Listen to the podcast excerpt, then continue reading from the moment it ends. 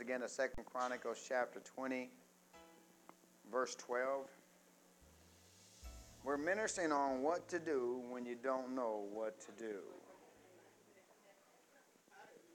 What to do when you don't know what to do.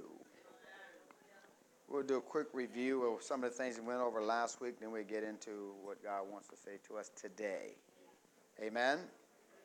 So Second Chronicles chapter 20, verse 12 reads, O our God, wilt thou not judge them? For we have no might against this great company that come up against us. Then he says, Neither know we what to do, but our eyes are upon thee. Once again, we have all faced situations and circumstances in our lives where our brain has just went tilt. Come on, say amen, somebody.